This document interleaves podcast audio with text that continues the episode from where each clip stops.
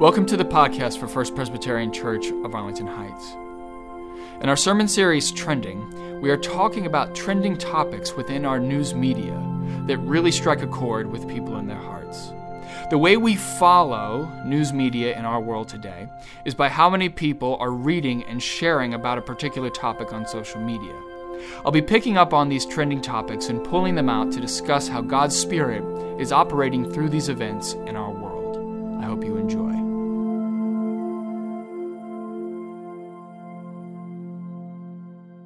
So our first reading comes from Matthew ten, verses one through fifteen.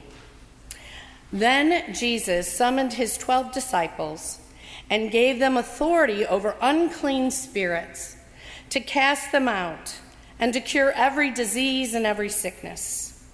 These are the names of the twelve apostles. First Simon, also known as Peter, and his brother Andrew, James, son of Zebedee, and his brother John, Philip and Bartholomew, Thomas, and Matthew the tax collector, James, son of Alphaeus and Thaddeus, Simon the Canaanian, and Judas Iscariot, the one who betrayed him. These twelve Jesus sent out with the following instructions. Go nowhere among the Gentiles and enter no town of the Samaritans, but go rather to the lost sheep of the house of Israel. As you go, proclaim the good news. The kingdom of heaven has come near. Cure the sick, raise the dead, cleanse the lepers, cast out demons. You received without payment, you give without payment. Take no gold or silver or copper in your belts, no bag for your journey, or two tunics or sandals or a staff, for laborers deserve their food. Whatever town or village you enter, find out who in it is worthy and stay there until you leave. As you enter the house, greet it. If your house is worthy, let your peace come upon it, but if it is not worthy, let your peace return to you. If anyone will not welcome you or listen to your words, shake off the dust from your feet as you leave that house or town. Truly, I tell you, it will be more tolerable for the land of Sodom and Gomorrah on the day of judgment than for that town. The word of the Lord. Thanks be to God. Our second scripture reading is a continuation of what you heard Judy reading earlier. It's Matthew ten, sixteen to twenty-three. Jesus says, "See, I am sending you out like sheep into the midst of wolves. So be wise as serpents and innocent as doves. Beware of them, for they will hand you over to councils and flog you in their synagogues, and you will be dragged before governors and kings because of me, as a testimony to them and the Gentiles. And when they hand you over, do not worry about how you are to speak or what you are to say, for what you are to say will be given you at the time. For it is not you who speak, but the Spirit of your Father speaking through you. Brother will betray brother to death, and father his child, and children will rise against parents and have them put to death, and you will be hated by all because of my name. But the one who endures to the end will be saved. When they persecute you in one town, flee to the next. For truly I tell you, you will not have gone through all the towns of Israel before the Son of Man comes." This is the word of the Lord. Thanks be to God.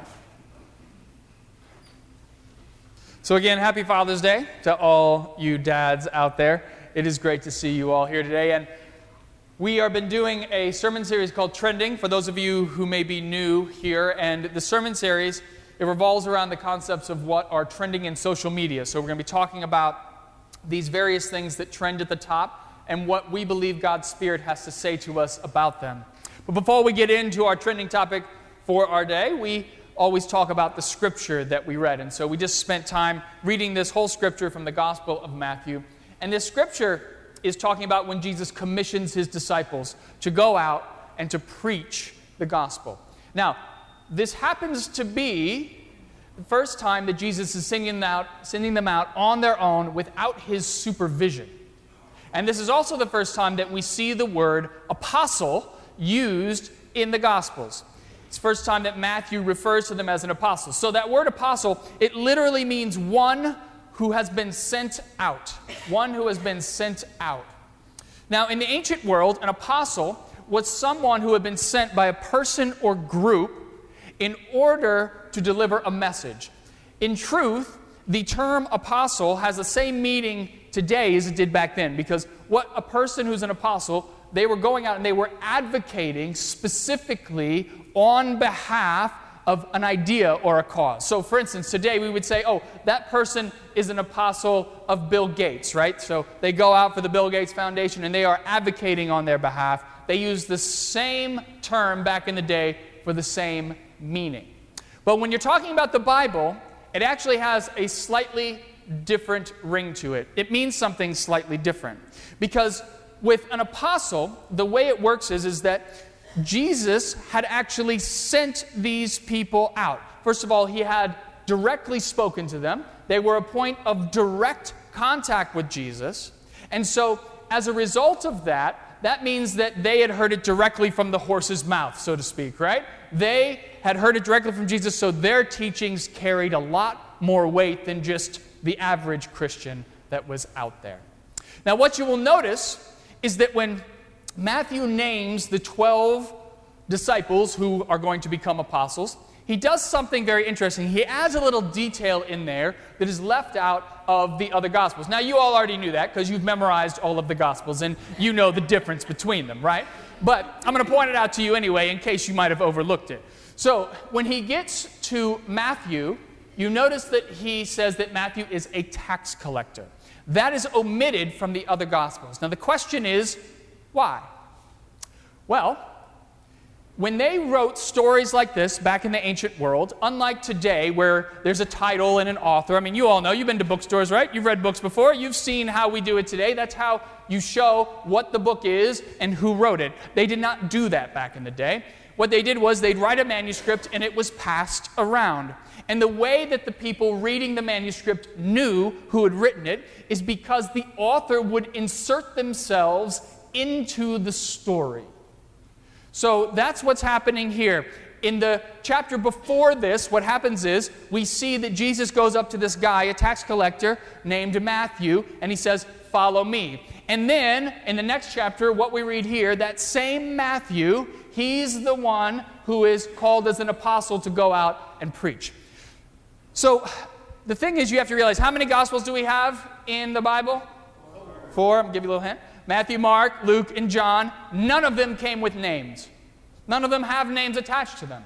So this is how we figured it out. The tradition is, is that Matthew would be the one who had written it because the ancients would have read this and understood that he was the author. Now what this means is that, of course, if Matthew is an apostle, what does that say about the gospel? Is it accurate? Of course it is, right? If you were awake this morning. Is it accurate? If he's an apostle, what did I tell you? What does an apostle do? He is connected to Jesus. So does that mean that it's supposed to be accurate? Yes, yes it is, right? It's supposed to be a direct portrayal. I was there. I saw what happened. I can tell you how it occurred. Not to burst your bubble, because you know I was going to, though, but that's not really true. So the fact is, is that most scholars believe that Matthew was written around eighty A D, so that's fifty years after Jesus' death. So more than likely, Matthew was not written by somebody who knew Jesus personally. But what we do know about Matthew is was, it was written by somebody who was Jewish and who was writing for a Jewish audience. This is very much like John's gospel. So there's four gospels, right? Remember that part? Matthew, Mark, Luke, and John. Two of them are written for a Jewish audience, Matthew and John. And they're trying to achieve the same end. They're trying to convince the Jews in their community that Jesus is the Messiah. And you can see this in the text that we read this morning. So when Jesus, he sends out his disciples, he tries to send out the apostles. Listen to what he says. He says, "Go nowhere among the Gentiles." And what are Gentiles? Gentiles are non, non-Jews, right? And then he says, "Enter no town of the Samaritans." Now, Samaritans, they were half Jew, half Gentile. They had intermarried with one another. So he says, don't go there. But he says, go rather to the lost sheep of the house of Israel. In other words, don't bother with anyone who isn't Jewish. You want to go and preach to the Jews. This same scripture, it shows up in Luke's gospel. But Luke, he takes out the lost sheep of the house of Israel because his audience is not Jewish. His audience is Gentile. And so when you hear it from Jesus' lips in Luke's gospel, he says, hey, don't worry about it. You go wherever you need to. Now, the question that we should be asking is, why does Matthew do this? Why does Matthew have this little line in there, go to the lost sheep of the house of Israel? Well, it's because there was something very specific happening around eighty A D that you have to appreciate to understand why this is here. So basically, the Christian mission to the Jews was failing miserably. The Jews simply were not buying this whole line that the Christians were feeding them, that Jesus was the Messiah. And you can feel some of the frustration that they have in this, in this text. So let's take a look right here. Look at what it says.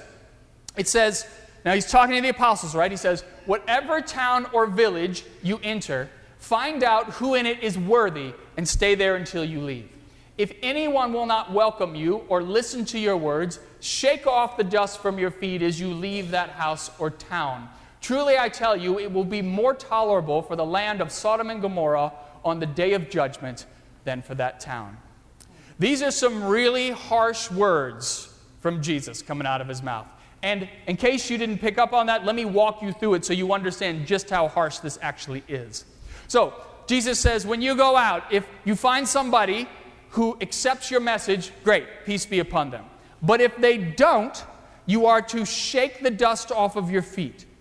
Now, scholars don't entirely know what this means because it's found nowhere else outside of the Bible. But they have speculated that pious Jews, when they would enter into a Gentile city, they would do their business and leave. They would shake their dust off their feet as an indication that they were separating themselves from Gentile practices, that that was not a part of their lives. So now imagine, we're going to take this same concept, and now you're out there and you're preaching the gospel, right? And you go into the town, and the people don't believe you. So you leave, and you wipe the dirt off of your feet. Now, what does that mean? Well, basically, it's saying that you rejected Jesus as the Messiah, so I reject you. Now, Jesus, he goes on, and he says that it will be more tolerable for the land of Sodom and Gomorrah on the day of judgment than it will be for the people of that town.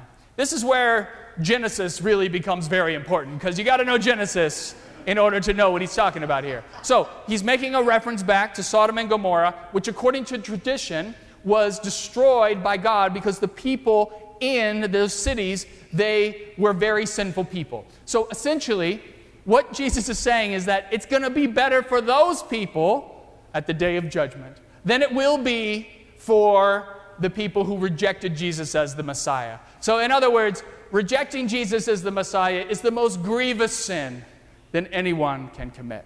But it gets even worse. It doesn't stop there. He keeps going. So then he says, look, I am sending you out like sheep into the midst of wolves. Brother will betray brother to death, and father his child, and children will rise against parents and have them put to death. And you will be hated by all because of my name, but the one who endures to the end will be saved. All right, so let's break this analogy down. Who are the sheep in this analogy? Who are the little, kind, gentle creatures? The sheep, who are they? Christians. Christians, right? Christians or the apostles. And then who are the wolves, those ravenous beasts that hunt in the middle of the night? Who are they? The Jews. I would say that this is a fairly bad comparison, in my opinion, because, yes, the Jews might have rejected Jesus as the Messiah, but that doesn't make them wolves. And they had a right to be skeptical of Christians who were coming into their town. Because what you're reading right here, this whole idea of brother will betray brother and the father his child, this is an allusion to the reason why the Christian mission to the Jews was failing. So what would happen is these Jesus believers, as they were called, would come into town and they would start preaching about Jesus. And what might happen is one person in a family or two people in a family might believe it to be true. But what would happen is, because they believed it, it would cause a rift in the family. And ultimately, that person would end up having to leave their family of origin.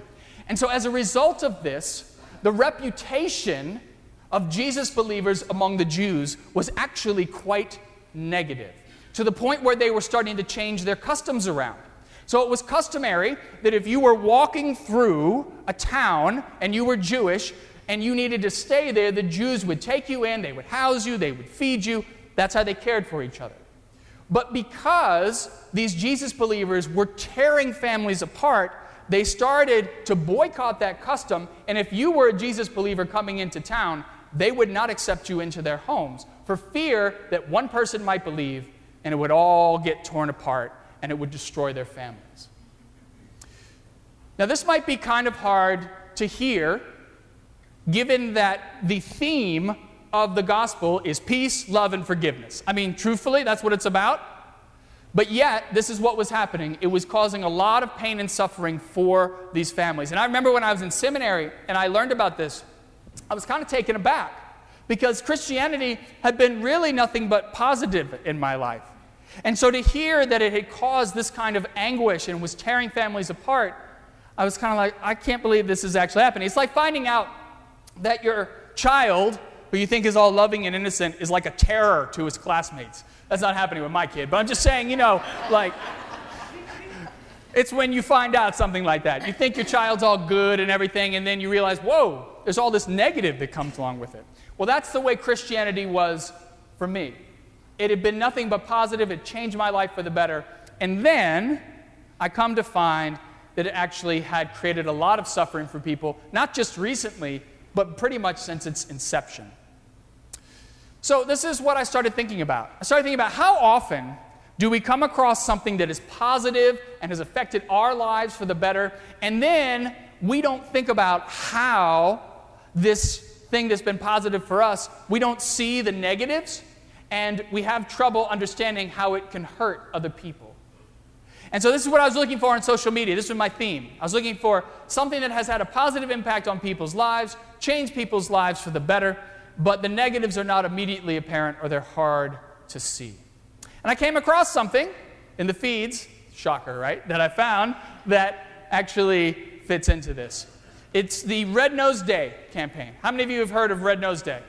Okay, some of you have heard of it, many of you haven't. So I had never heard of Red Nose Day before, but apparently it's a campaign to raise money in order to end childhood poverty. That's the concept behind it. So you can go to these Walgreens and Duane Reade drugstores and you can buy these red noses right here for about a buck a piece. So the red noses... All right, there we go. All right, so the red nose, the whole idea is, is that half the money goes to pay for the red nose, half the money goes to pay for the campaign, which eighty-five percent of which comes out in grants that they give out to these organizations like Feed America, the Boys and Girls Club of America, Gavi, the Vaccine Alliance, and the Boys and Girls Club. And then Bill and Melinda Gates, they said they would be giving up to a million dollars to match donations that were given on Facebook. This is good. Should I do this the whole time, you think? Do y'all want one of these? There you go. There you go. All right. So Red Nose Day in the United States is only three years old, and they've raised something like sixty million dollars, which is pretty amazing that they've been able to raise that much money. And so I started looking into it, to the history, and I was like, where does this all come from? Well, apparently, it was created back in nineteen eighty-five, based off of Live Aid. I don't know if you've ever, you remember that concert, Live Aid, where you had Madonna and Paul McCartney and David Bowie, they all got together, and they played under a sign that said, "Feed the World." And the whole idea was they were raising money because there was massive starvation going on in Africa, and they wanted that money in order to help these people. They raised something like eighty million dollars. And so Red Nose Day, it was created because this was so successful. And so the charity Comic Relief, they created this Red Nose Day campaign so that actors and comedians could get in on the effort. And every two years in the U K, they do a Red Nose Day. Well, back in twenty fifteen, they brought Comic Relief to the U S, and they've been doing Red Nose Days every year. And their C E O, Janet Scardino, she went out and she did a survey of people in America, and she found out sixty percent had no idea what Red Nose Day was. So they went into this big marketing media campaign where you saw stuff on television and in social media. And so that's where I saw it because it was at the top of the feeds. And so here's one of the advertisements that they had for Red Nose Day. Now, I thought that that was legit because Mister Bean was a part of that. So, you know, I figured that that was the reason why it was worth donating to it. From what I can tell, it actually has had a pretty good impact on the people it's intended to help. So for all the dollars that were given to this, they have been able to help these under-resourced children's programs that are in areas where children are most vulnerable. And this is really important because, as you know from living in Illinois, the city and state governments here, they are cutting funding for these types of programs left and right because, frankly, we can't get our financial house in order. And so this money is really important because it fills a very, very needed gap that is growing wider every year. But here is where we get into the negatives that come along with this kind of fundraising. So in the short term, this kind of fundraising is very successful. You can raise money, you can get a lot done. But the long-term impact is that it can actually be detrimental to the very cause they are seeking to help. So it is not uncommon for people who give to something like Red Nose Day to believe that by giving to this particular cause, they have contributed to the resolution of this problem. In other words, by giving money to the Red Nose Day campaign, they believe that Red Nose Day, these people who run this, that they're going to end childhood poverty, which of course is crazy. That doesn't make any sense, right? Because, I mean, one charity organization is not going to be able to end childhood poverty. At best, they're able to keep a Band-Aid on a pretty large wound that, frankly, gets bigger all the time. If we want to end childhood poverty, then we need to address issues like education, crime, economic opportunity, discrimination, affordable housing, affordable food, and the list goes on. We need to see that these little cogs, after-school programs and vaccines, as important as they are, they're just small little cogs in this much larger problem that requires systemic change. If you want to end childhood poverty, then you're talking not about millions of dollars, you're talking about billions of dollars and tens of thousands of people investing their time in these areas to bring change. But that's not what you hear from the Red Nose Day campaign because, first of all, it's very hard for people to wrap their minds around that level of complexity. And it also decimates your donor base because the fact is, who wants to contribute to a problem that's seemingly intractable? And so they go for the simple pitch, right? What is their slogan? The slogan here is, let's come together to end childhood poverty one nose at a time. Okay, so the important part about it is what? End childhood poverty. Now, like I said, in the, this can raise a lot of money for very good things, but the long-term impact, and what you see is that when somebody gives to this, they are far less likely to support government funds going towards these issues and private investment in these issues. Because, ultimately, why would I want to give my tax dollars to something that I've already invested in? The same thing with private investment. I already gave my money to this charity. Why would I want to give it back to them? And so, Red Nose Day, as important as it is, and you have to realize it does important things for these programs. Without this money, they would basically fold a lot of these programs. So it is very necessary. But as long as they have this idea, they're putting this idea out here that they're going to end childhood poverty, childhood poverty will always be here. And so this brings us back to what we were talking about in the Gospel of Matthew. Because there's a parallel between our scripture this morning and what's happening with Red Nose Day. So we begin with the premise. The gospel is a good thing. Would you all agree with that? Yep. Generally speaking, not bad? Okay. I can tell you that it has changed many lives for the better, including my own. But, but, the gospel has also torn many families apart and created major societal divisions, which it was never intended to do. I don't think Jesus created all of this with the hope that people would get torn apart in their families. I don't think he ever wanted that to happen. But it has happened. And the same thing is true with Red Nose Day. These people are raising this money for a good cause, but yet it ends up hurting the very people they are trying to help. Was that the intention? No, I don't think it was. But it's what's happening. And so what's the message that we're supposed to take away from this today? Are we supposed to abandon the gospel and never contribute to a campaign like Red Nose Day because there's some negatives that go along with it? No, that's not the message. The message is that with every good that you find in the world, there is almost always going to be a corresponding negative. And what we have to do is we have to be aware of those negatives so that we can counteract them so that they don't leave people in their wake.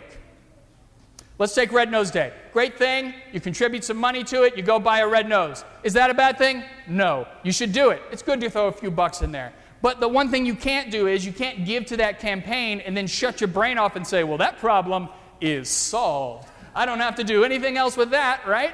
That doesn't work that way. That's the first step in a lot of steps that we all need to be taking to actually impact and change this issue, which should be important to all of us. We should all want to end childhood poverty. Same thing is true for the gospel. The gospel, I really believe, can change people's lives in amazing ways. But we have to acknowledge that many people have been hurt by Christianity. Not everybody's had a positive experience with the church. And so if you're willing to acknowledge that, if you're willing to hold that up and to say, you know what, I understand why you've been through that, and I understand that the church has the potential and the ability to hurt people in bad ways. And I found that if you're willing to do that, if you're willing to acknowledge it, particularly people who have been through a tough time, they're going to be more likely to listen to what you have to say about the positives of what you have found in the church. I know that when I talk to people who have been burned by our community, been burned by the Christian community, and I tell them, yes, I see where you're coming from. I know what you're talking about, and it's there, absolutely. It's a very healing experience for them because I've had people come back to me and say, well, what you're talking about sounds very different from what I experienced, and maybe I'd be willing to try it again. And so my prayer for you this morning is that you would go out from here and that you would really embrace the good things that are in the world. There are so many good things that people are trying to do to change the world for the better. Like Red Nose Day. That's a great campaign that's trying to change the world for the better. We need those things because without them, people are going to suffer. But we also have to realize that despite our best intentions, there is always going to be a negative side to positive progress. And it's our role. And what we have to do is see and be conscious of that so that we can create holistic change. Nobody in here wants to see somebody left in the wake of something that was intended to be good. I know that for a fact. And so if we come together, if we try to create holistic change, then we are actually going to be doing what Jesus asked us to do when he said, you need to create God's kingdom here on earth. We can make the world a better place, and we absolutely will together. Happy Father's Day to everyone here. Do something nice for the dads in your life. They deserve it. Amen. Amen. Thanks for listening. And if you want to learn more about First Presbyterian Church of Arlington Heights, please visit w w w dot f p c a h dot org for more information on service times, directions, and to learn more about the First Pres family of faith.